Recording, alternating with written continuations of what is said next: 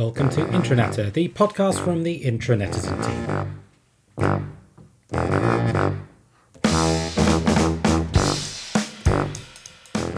Today we are with Luke, we're with Chris, and with Steve, and this is Jonathan, and we're going to talk a little bit more about intranet strategy. And Luke and I know so so little about this. We thought we'd bring in a few experts to talk a little bit more in depth. Just a little bit of uh, background, team. Uh, on our Slack channel and the Intranetizen Slack channel, there's been a whole heap of conversation about building a strategy, and I think there was some interesting ideas about you know can you borrow strategies from other people, and so we thought let's get two people together, let's have a good chat about how you go about doing this. So I guess my first question for maybe with you, Chris, first of all, to start off with is how should someone start with building an intranet strategy? Yeah, I, I, I, I do like this idea uh, that um, you can maybe just you know copy and paste somebody else's. Uh, a strategy is a remarkably easy process. I I would say that because I do it for a living. Um, but I mean, the, the, the basic way that you come to a, uh, a strategic plan is pretty much to work out what you're doing, where you are, uh, and come up with a clever idea and what you're going to do about it. Uh, it's the same no matter whether you're creating an intranet or whether you're creating a content strategy or, or whether you're, I don't know, coming up with a plan for your for your PTA. It's absolutely no difference. Um, there's a very good book uh, on creating strategy uh, by a guy called Richard Rumelt. Uh, called Good Strategy, Bad Strategy. Uh, and he comes up with this idea of, of, of the guiding policy. Well, what's the thing in the middle? What's the clever idea? What's the thing that's going to uh, to uh, be uh, new and different? What's going to make it um, What's going to make it particularly uh, incisive, better than just letting things run their course? But to get there, you do need to do some what we call discovery. Um, you need to be able to collect together a load of the stuff, the data that you need to be able to work out where you are.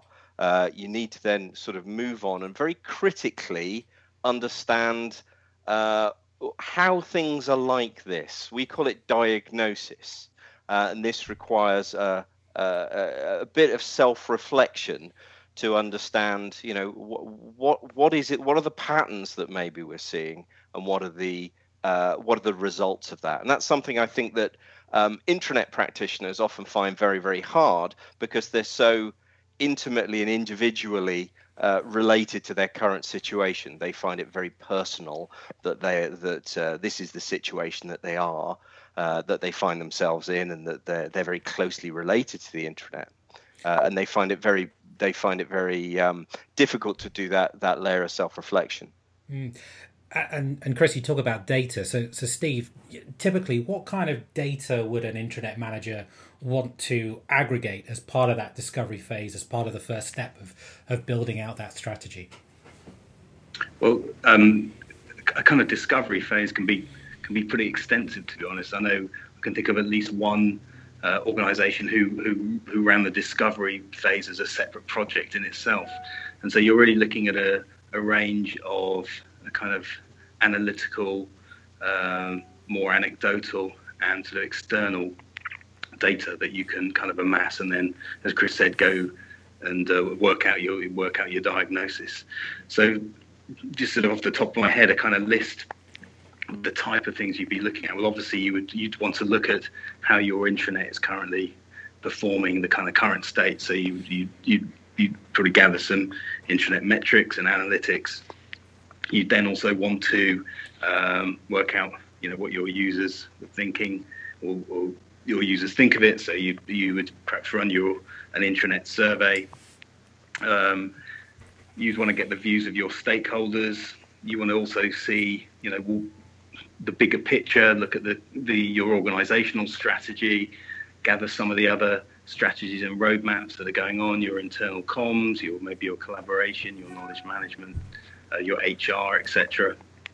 And then uh, you've also kind of got the external world where you might want to look at what's happening uh, in the in the technology space. You know, what's your what's you know, so many intranets are tied to what Microsoft are doing. What's the Office 365 roadmap? all of the latest trends uh, with other intranets in terms of design. That's where things like awards and the Nielsen Norman Awards are, uh, are useful. Um, and you know you're you're taking that whole range of range of data, uh, crunching it, and then that's playing into um, forming your the, the, kind of way looking for sort of different trends and, and coming up with a as Chris said, your your eventually your kind of guiding policy and the basis for for how you go forward. So that that's interesting, Steve, because I think a lot of folks when they're looking at an internet strategy tend to look much more internally, tend to look at their own internal sources. And I think what you're presenting there is a really interesting, much more holistic picture about not just an internal reflection, but some discovery around, as you say, what external's going on, what awards have been out there, just to get a flavour, I suppose, for a bigger, wider picture than just the internal ones. I, th- I think so. And you can't, I mean, realistically, you know, even though a, a strategy is independent of, of technology, you know, you, what's happening in, for example, with Office 365 is gonna is gonna influence what you're what you're doing.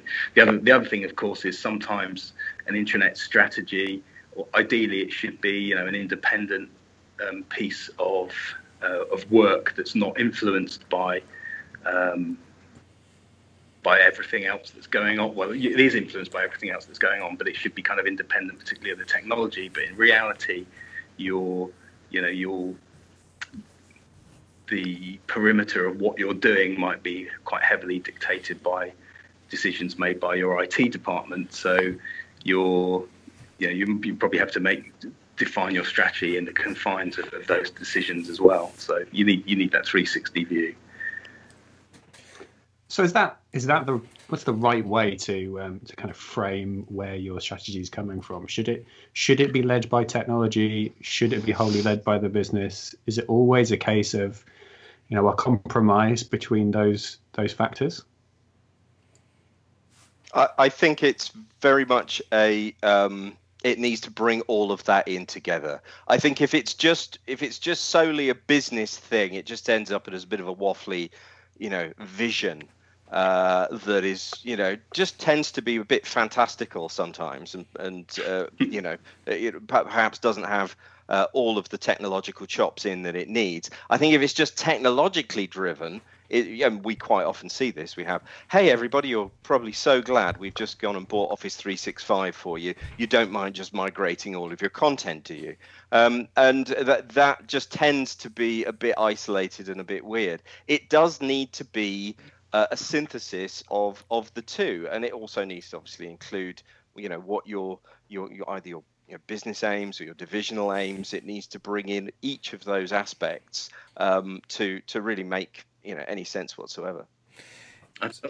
So once we've got the the discovery phase kind of wrapped up and in the round, where does somebody take it from there when they're building out their strategy? What's the next natural step, Chris, uh, on this journey? Uh, the, the next step we could talk about is diagnosis, and I particularly like the, this concept of diagnosis.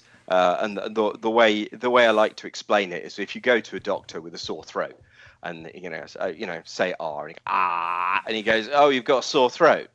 Um, well, that's absolutely useless. You don't want to just be told you've got a sore throat. You know that. You want a little bit of um, investigation and explanation to be going on. Uh, you want to be able to say something like, "Oh, you've got a sore throat. You've got, you know, streptococcal infection and we're going to give you some antibiotics and maybe you've been overdoing it. Maybe get a bit a bit more sleep. Um, so we want to do we want to take all of that data that we've gathered together uh, and we want to kind of quiz it and understand it. And it really becomes a um, you know uh, and what i like to do with clients is really just just lay down topics for discussion um, you know, why, why, are you know, for example, you know, it's, it's one thing to say we need new content management system, but it's another thing to ask why is it that we always end up in a rubbish situation whenever we do content? What is it about us? What is it about the way that we view information that means everything always ends up out of date? That's a very, very different discussion that will ensue rather than saying what is it that we need from content management system and then you start talking about requirements one's talking about how you're kind of engaging with that situation but also taking into account of really you know fundamental things about how you behave um, and uh, it's about those discussions beginning to come through.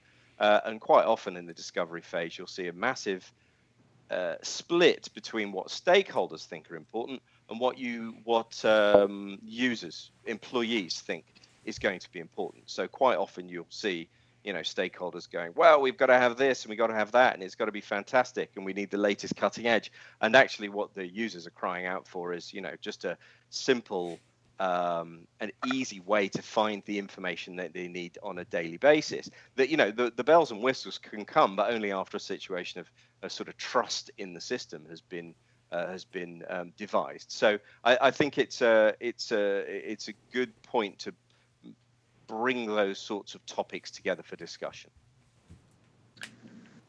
Sorry, when you have when you have uh, when you do some some diagnosis, you can maybe come across some some things which are a little bit uncomfortable. So I know I, in the past I've kind of reflected back on what I've been doing when I've been trying to develop a strategy going forward, and then you actually realise perhaps well you haven't you haven't managed it that well, or you know, and or, or perhaps the, the path you want to go in in because you you're desperate for that new content management system isn't necessarily what the what your stakeholders or your your users need, um, and I think that can be quite tricky. So I don't know. Don't know if the intranetizens have, have been in that position before where you felt slightly conflicted between what your users want and what you personally think is the best way forward.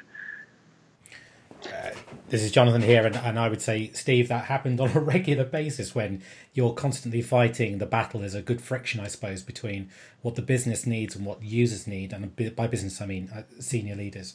So I think that diagnostic phase can lead to quite a lot of um, uncomfortable conversations. A lot of home truths, I suppose, come out of that. Um, I know the next phase is the guiding policy. So, Chris, tell us a little bit more about what's entailed there. Yeah, absolutely. The, the, the guiding policy is is the the if you like the clever idea at the middle of your your strategy, um, and we're not there just to satisfy people's you know stakeholders' needs or satisfy users' needs. We're there to hopefully come up with something clever. Um, we're we're there hopefully to come up with something which will be um, uh, an interesting solution to the difficult problems that we found. So the guiding, guiding policy is just a way of, of explaining uh, what those steps will be, the approaches that we will take, uh, and the you know maybe you want to associate it with kind of you like a, a short rationale. Um, so so here's here's a good example that we've we've used in the training course that we're going to do. Um, we're going to help the organisation be more efficient by providing ways that people can use the intranet to work together more effectively.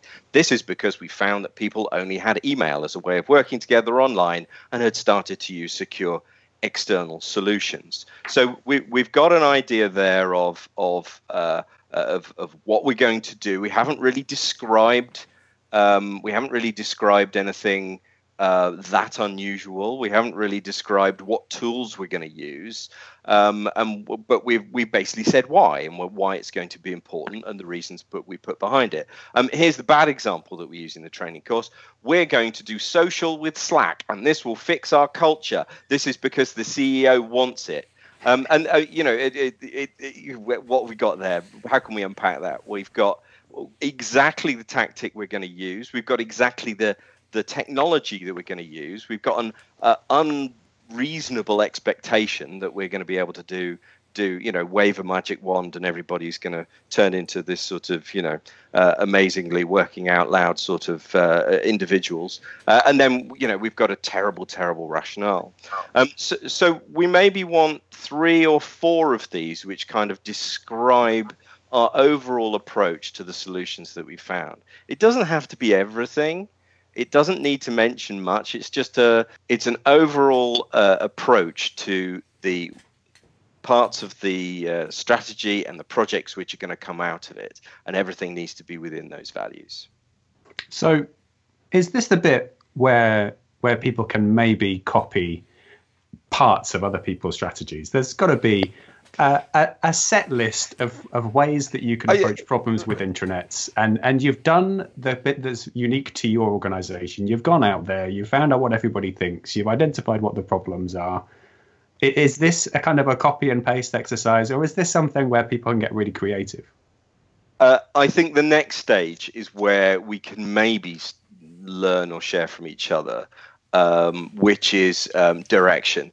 I, think guiding policy is very specific to a situation, uh, and um, it's something that you might want to be very, very detailed about. This is where it's worth writing, you know, a few thousand words to explain what you're doing.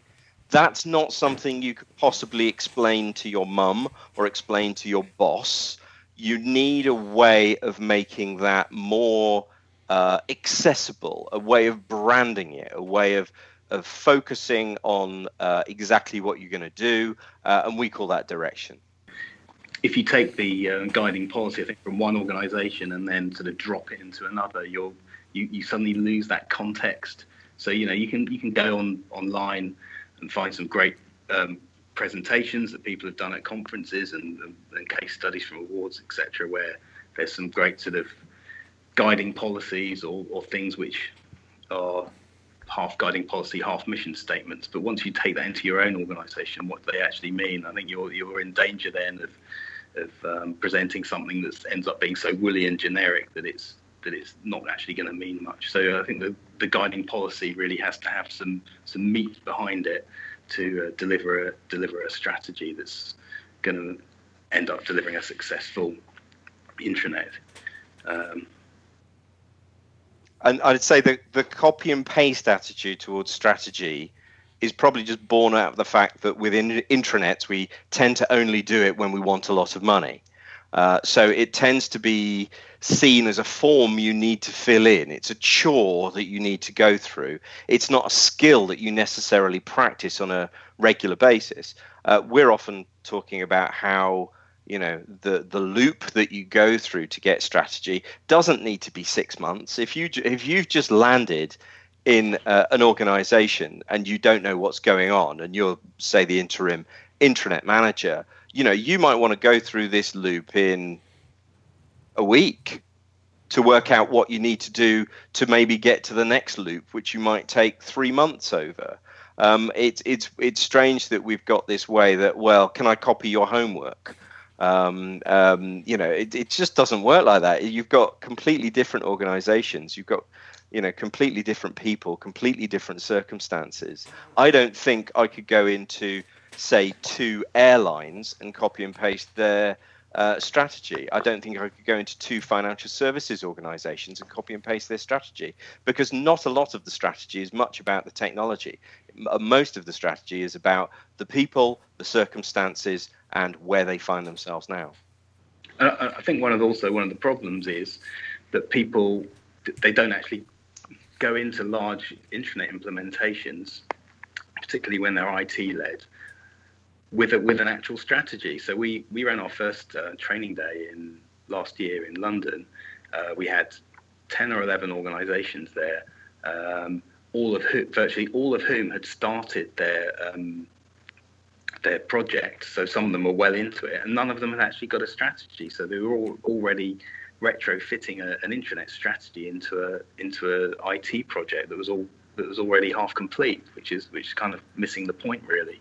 And I think that goes back to this idea that often strategy is only developed to um, to then stimulate a business case to then do a new platform. But actually, you know, you can have a strategy um, that's always always current, and that's particularly you know plays into that mindset of where actually improvements might be more around the content management process or improving what you've already got or exploiting what you've already got rather than just you know uh, build buying a, a, new bit of tech to deliver all the deliver all of the answers to the to your to your problems all all relates back to not having a strategy that's a the, the story you tell, there's a, a, reality for a lot of organizations, though, isn't it? The, the, the IT director who's wandered into the room has a friend who works at XYZ technology company or used to come from somewhere where they had such and such a thing and is demanding that um, we introduce the same thing here and and go away and do it. Um, I, it's very normal. I, I, always think about it. It's in the it's you know it's the back of the um, back of the in-flight magazine. You know, I can imagine them just sort of tumbling out of this plane, say, "Oh, I think we probably need this." Uh, and um, we we we we talk about what we call the spark. I always ask, well, what's the reason that you are uh, interested in strategy now. You know, and they, generally it will come down to the fact that someone said, oh, "I think we should have you know Slack and or, or whatever." Um, I hear chatbots are in. You know, let let's let's do chatbots. Uh, but these are you know these these these sparks are only bright because everywhere else is so dim. If you haven't got a strategy, you find it very difficult to fend off these ridiculous requests. Uh, if you've got the perspective and control of having a, a, strategy in place, it's very easy to kind of go, um, well, you know, that's nice, but we found X, or that's nice, but we're we're currently concentrating on Y. You've been listening to Jonathan Luke for Intranatter, the podcast from the Intranetizen team, joined today by Chris Tubb and Steve Bynghall talking about intranet strategy. This is one of a two parter. The second episode of this will follow shortly. Thanks as ever to the Hackney Colliery Band for the music.